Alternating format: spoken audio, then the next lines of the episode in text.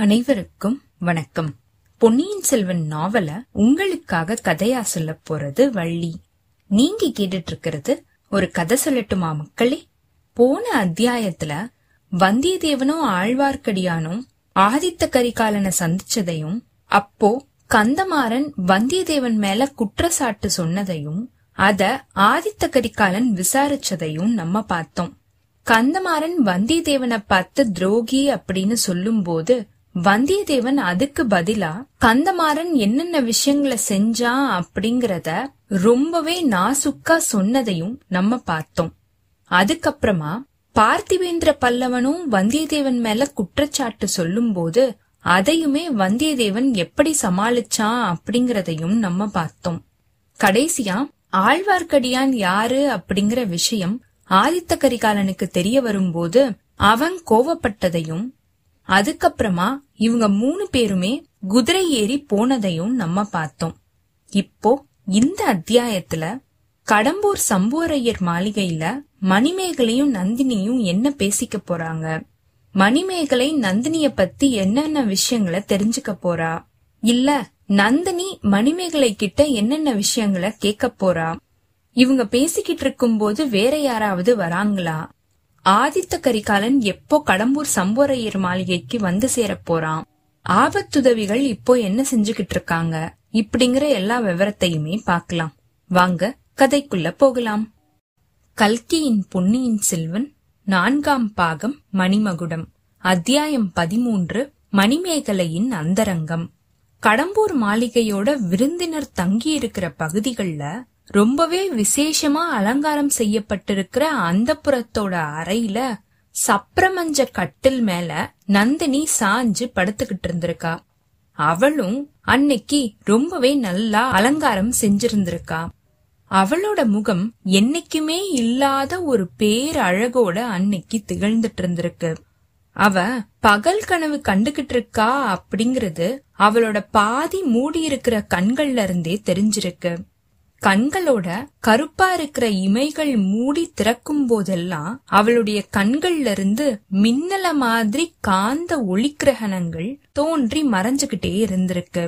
இதுல இருந்தே அவளை பாக்குறதுக்கு அவ அரை தூக்கத்துல இருக்கிற மாதிரி தோன்றிக்கிட்டு இருந்தாலும் அவளுடைய மனசு ரொம்பவே உத்வேகத்தோட யோசிச்சுக்கிட்டு இருக்கு அப்படிங்கறது நல்லாவே தெரிஞ்சிருக்கு.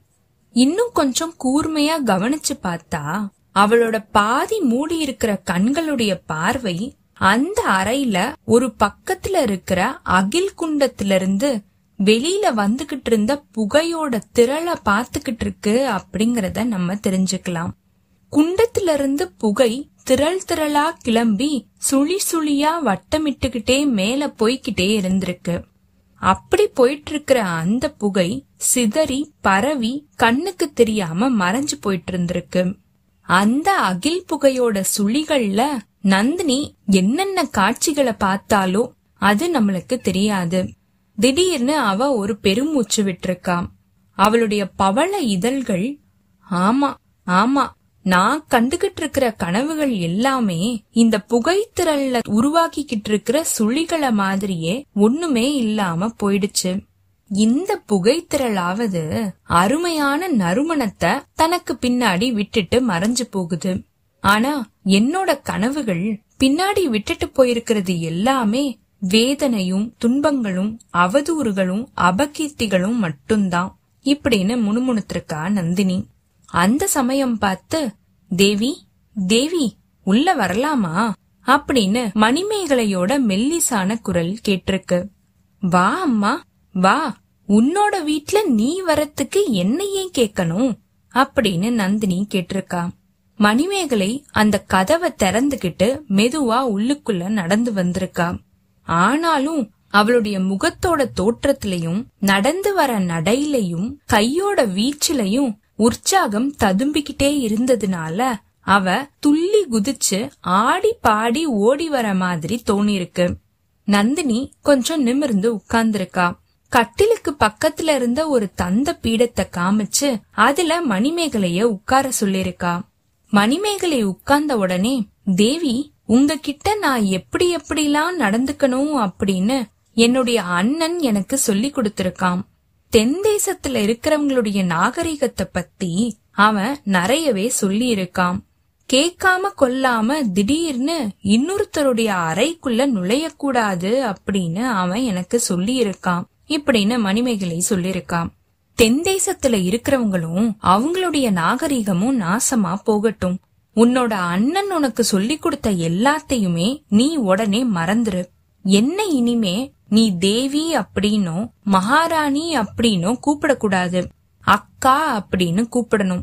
இப்படின்னு நந்தினி சொல்லிருக்கா அக்கா அக்கா அடிக்கடி உங்ககிட்ட நான் வந்து உங்களை தொந்தரவு செய்யறது உங்களுக்கு கஷ்டமா இருக்காது இல்லையா அப்படின்னு மணிமேகலை கேட்க நீ அடிக்கடி வந்து தொந்தரவு செய்யறது எனக்கு கஷ்டமா தான் இருக்கும். என்னை விட்டுட்டு நீ போகாம இங்கேயே இருந்துட்ட அப்படின்னா எந்த ஒரு தொந்தரவுமே இருக்காது. இப்படின்னு சொல்லி நந்தினி புன்னகை செஞ்சிருக்கா. அந்த புன்னகையில சொக்கி போன மணிமேகலை கொஞ்ச நேரம் நந்தினியோட முகத்தையே பாத்துக்கிட்டு இருந்துட்டு உங்கள மாதிரி ஒரு பேர் அழகிய நான் பார்த்ததே இல்ல. ஓவியங்கள்லயும் சித்திரங்கள்லயும் கூட நான் பார்த்ததில்ல இப்படின்னு சொல்லிருக்காம். பெண்ணே நீ வேற என் மேல மோகம் கொண்டுடாத. ஏற்கனவே என்ன பார்த்து நான் ஒரு மாயமோகினி அப்படின்னு ஊரெல்லாம் ஒரே பேச்சா இருக்குது. என் பக்கத்துல வர ஆண் பிள்ளைகள் எல்லாரையுமே நான் மயக்கிடுறேனா? இப்படின்னு என்ன பத்தி எல்லாருமே அவதூறு பேசுறாங்க. இப்படின்னு நந்தினி சொல்லிருக்கா. அக்கா அப்படி யாராவது அவதூறு பேசுறது? என்னோட காதுல மட்டும் விழுந்துச்சு அப்படின்னா அவங்களுடைய நாக்க நான் ஒட்ட அறுத்துட்டு தான் அடுத்த காரியத்தை பாப்பேன் இப்படின்னு மணிமேகலை சொல்லிருக்கா. ஊர்ல இருக்கிறவங்கள குற்றம் சொல்றதுனால என்ன பயன் இருக்கு மணிமேகலை? நான் கிழவர கல்யாணம் செஞ்சுகிட்டு இருக்கேன் இல்லையா? அதனால அப்படித்தான் பேசுவாங்க. இப்படின்னு நந்தினி சொன்னதை கேட்டு மணிமேகலையுடைய முகம் சுருங்கி போயிருக்கு. ஆமா அத நினைச்சா எனக்கு கூட ஒரே வருத்தமா தான் இருக்குது. என்னோட தமையனும் இத சொல்லி சொல்லி வருத்தப்பட்டான். அதுக்காக ஒருத்தரை பத்தி கண்ட மாதிரி அவதூறு பேசுறதெல்லாம் நியாயமா? இப்படின்னு மணிமேகலை கேட்டிருக்கா. பேசினா பேசிட்டு போறாங்க மணிமேகலை. அப்பேற்பட்ட சீதா தேவியையே பத்தி கூட ஊர்ல இருக்கிறவங்க அவதூறு பேசலையா என்ன? அதனால சீதைக்கு என்ன நஷ்டம் வந்துச்சு? என்னோட விஷயம் இருக்கட்டும் உன்னை பத்தி சொல்லு. என்ன பத்தி சொல்றதுக்கு என்ன இருக்கு அக்கா? அடிக்கள்ளி இன்னைக்கு சாயங்காலம் வந்து உன்னோட மனசுல இருக்கிற அந்தரங்கத்தை பத்தி சொல்றேன் அப்படின்னு நீ சொல்லிட்டு போகலையா? இப்போ என்ன சொல்றதுக்கு இருக்கு அப்படின்னு சொல்றியே? இப்படின்னு சொல்லிட்டு நந்தினி மணிமேகலையோட அழகான கன்னத்தை லேசா கிள்ளிருக்கா. அக்கா எப்பவுமே எனக்கு இதே மாதிரி உங்க கூட இருக்கணும் அப்படின்னு ஆசையா இருக்குது. எனக்கு சுயம்பரம் வச்சு பெண்கள் பெண்களையே கல்யாணம் செஞ்சுக்கலாம் அப்படின்னு சொன்னாங்க அப்படின்னா நான் உங்களுக்கு தான் மாலைய சூட்டுவேன் இப்படின்னு மணிமேகலை சொல்லிருக்கான் நீ என்ன பார்த்து முழுசா ஒரு நாள் கூட இன்னும் ஆகல. அதுக்குள்ள இப்படி மாயாஜாலமான வார்த்தைகளை நீ பேசுறியே. அத பத்தி எனக்கு சந்தோஷம்தான்.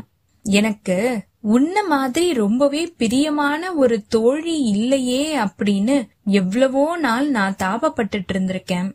சோழ நாட்டோட சிற்றரசர் வீட்ல இருக்கிற பெண்கள் எல்லாருமே அந்த பழையாறை பிசாசத்தான் தேடி போவாங்க. நீ ஒருத்தியாவது எனக்கு மிச்சமா இருக்கியே ஆனா நீ கொஞ்சம் முன்னாடி சொன்ன விஷயம் நடக்காத காரியம். ஒரு பெண்ணுக்கு இன்னொரு பெண் மாலை சூடுறது அப்படிங்கறது இந்த உலகத்துல என்னைக்குமே நடந்ததில்ல. யாராவது ஒரு ஆண் பிள்ளையத்தான் நீ கல்யாணம் செஞ்சுக்கணும் இப்படின்னு நந்தினி பேசிக்கிட்டே இருக்கும்போது நான் கன்னி பெண்ணாவே இருந்துட்டா என்ன அக்கா? அப்படின்னு மணிமேகலை கேட்டிருக்கா. முடியாது கண்ணே முடியாது. கன்னி பெண்ணா இருக்கிறதுக்கு இந்த உலகம் உன்னை விடவே விடாது. உன்னோட அம்மாவும் அப்பாவும் அதுக்கு விடமாட்டாங்க. உன்னோட அண்ணனும் விடமாட்டான் யாராவது ஒரு ஆண் பிள்ளையோட கழுத்துல உன்னை கட்டி வச்சாதான் அவங்களுடைய மனசு அமைதி அடையும். அப்படி நீ கல்யாணம் செஞ்சுக்கணும் அப்படின்னு முடிவாச்சுனா நீ யார கல்யாணம் செஞ்சுக்கிறதுக்கு ஆசைப்படுற? அத சொல்லு. அவங்களுடைய பெயரை சொல்லி கேளுங்க அக்கா. நான் சொல்றேன். சரி சரி. அப்படியே நான் கேக்குறேன்.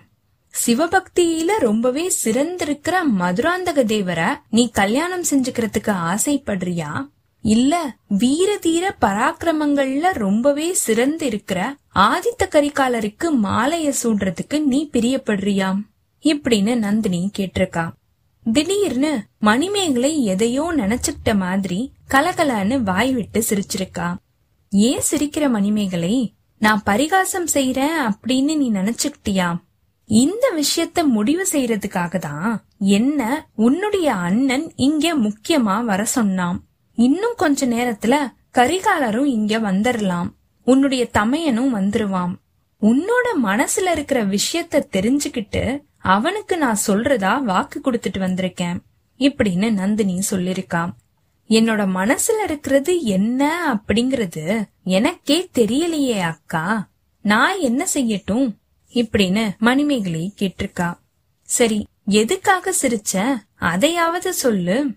மதுராந்தகர் பெயரை சொன்னதும் ஒரு விஷயம் எனக்கு ஞாபகத்துக்கு வந்துச்சு. நாலு மாசத்துக்கு முன்னாடி அவரு இந்த வீட்டுக்கு ஒரு தடவை வந்திருந்தாரு. நீங்க எப்பவுமே வர அந்த மூடு பல்லக்குல ஏறிக்கிட்டு யாருமே பார்க்காத மாதிரி திரைய போட்டுக்கிட்டு அவர் வந்தாரு.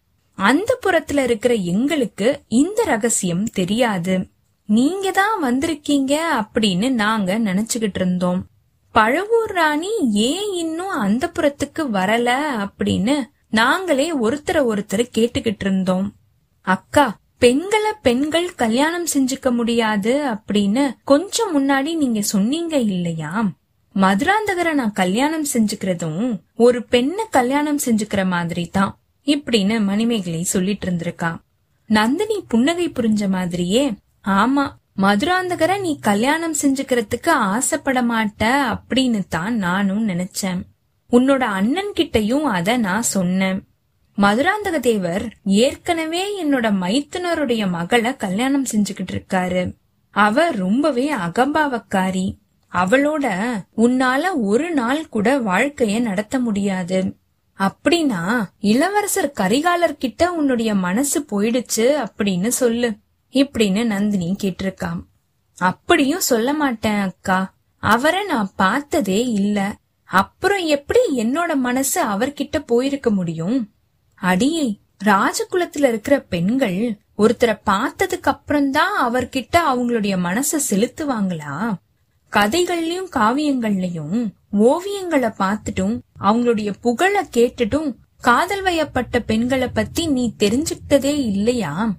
ஆமா அதெல்லாம் பத்தி நான் தெரிஞ்சு வச்சிருக்கேன். ஆதித்த கரிகாலர் வீராதி வீரர் அப்படின்னு அவருடைய புகழ் இந்த உலகம் முழுசுமே பரவி இருக்குது அப்படின்னு எனக்கு தெரியும்.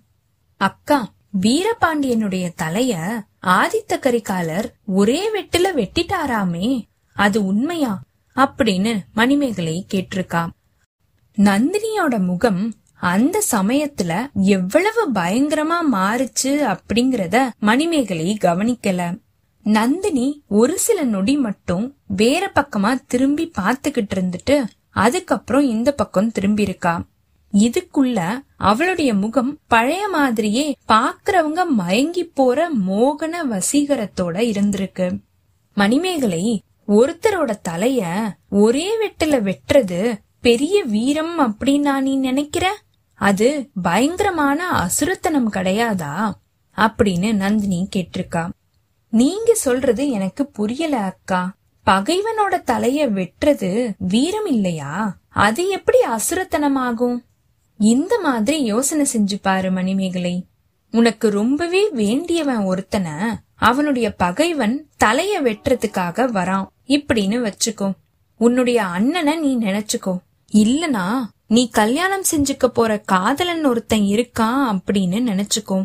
அவன் காயத்தோட படுத்த படுக்கையா கிடக்கும் போது இன்னொருத்தன் இவனோட எதிரி கத்திய ஓங்கிக்கிட்டு தலைய வெட்டுறதுக்காக வரான் அப்படின்னு வச்சுக்கோ. அப்படி தலைய வெட்ட வரவனுடைய வீரத்தை நீ மெச்சி பாராட்டுவியா? இப்படின்னு கேட்டிருக்கான் பழவூர் ராணி. மணிமேகலை கொஞ்ச நேரம் யோசிச்சுட்டு இருந்துட்டு அக்கா நீங்க ரொம்பவே விசித்திரமான கேள்விய கேக்குறீங்க. இருந்தாலும் எனக்கு தோன்ற பதில நான் சொல்றேன். இப்படிப்பட்ட நிலைமை எனக்கு வந்துச்சு அப்படின்னா நான் சும்மா பாத்துக்கிட்டு இருக்க மாட்டேன். கொல்ல வரவனுடைய கையில இருந்த கத்திய பிடுங்கி அவனையே நான் குத்தி கொன்னுடுவேன் இப்படின்னு மணிமேகலை சொல்லியிருக்கா நந்தினி மணிமேகலைய ஆர்வத்தோட கட்டி தழுவிக்கிட்டா என் கண்ணே நல்ல பதில சொன்ன. இவ்வளவு புத்திசாலியா இருக்கிற உனக்கு நல்ல கணவன் கிடைக்கணுமே அப்படின்னு எனக்கு கவலையா இருக்குது. ஆதித்த கரிகாலர் கூட உனக்கு தகுந்த கணவரா இருப்பாரா அப்படிங்கறது சந்தேகம்தான். இப்படின்னு நந்தினி சொல்லிருக்காம் நானும் அப்படித்தான் யோசிக்கிறேன். கரிகாலருடைய குணாதிசயங்களை பத்தி நான் கேட்டு தெரிஞ்சிட்டதுக்கு அப்புறமா அவரை நினைச்சா எனக்கு கொஞ்சம் பயமா தான் இருக்குது. என்னோட மனசுல இருக்கிற அந்தரங்கத்தை உள்ளது உள்ள மாதிரியே நான் சொல்லட்டுமா அக்கா? இப்படின்னு மணிமேகலை கேட்டிருக்காம். இத்தோட இந்த அத்தியாயம் நிறைவு பெற்றதுங்க. அடுத்த அத்தியாயத்துல மணிமேகலை நந்தினி கிட்ட என்ன அந்தரங்கத்தை சொல்ல போறா? அவளுக்கு வந்தியத்தேவன் மேல காதல் இருக்கு அப்படிங்கிற விஷயத்த நந்தினி கிட்ட சொல்லுவாளா? இத கேட்டு நந்தினி என்ன செய்ய போறாம்? ஆதித்த கரிகாலரும் பார்த்திபேந்திரன் கந்தமாறன் வந்தியத்தேவன் ஆழ்வார்க்கடியான் இவங்க எல்லாரும் எப்ப கடம்பூருக்கு வந்து சேர போறாங்க? வழியில வந்தியத்தேவன் எல்லா விஷயத்தையுமே ஆதித்த கரிகாலனுக்கு சொல்லிடுறானா? அடுத்து கடம்பூர்ல என்னென்ன விஷயங்கள் நடக்க போகுது இப்படிங்கிற எல்லா விவரத்தையுமே பார்க்கலாம். உங்களுக்கு இந்த எபிசோட் பிடிச்சிருந்ததுன்னா லைக் பண்ணுங்க உங்க ஃப்ரெண்ட்ஸ் எல்லாருக்கும் ஷேர் பண்ணுங்க கண்டினியூஸா எங்களுக்கு உங்க சப்போர்ட் கொடுத்துட்டே இருங்க. எங்களோட சேனலை சப்ஸ்கிரைப் பண்ணுங்க ஃபாலோ பண்ணுங்க. அடுத்த அத்தியாயத்துக்காக காத்திருங்க. அனைவருக்கும் நன்றி வணக்கம்.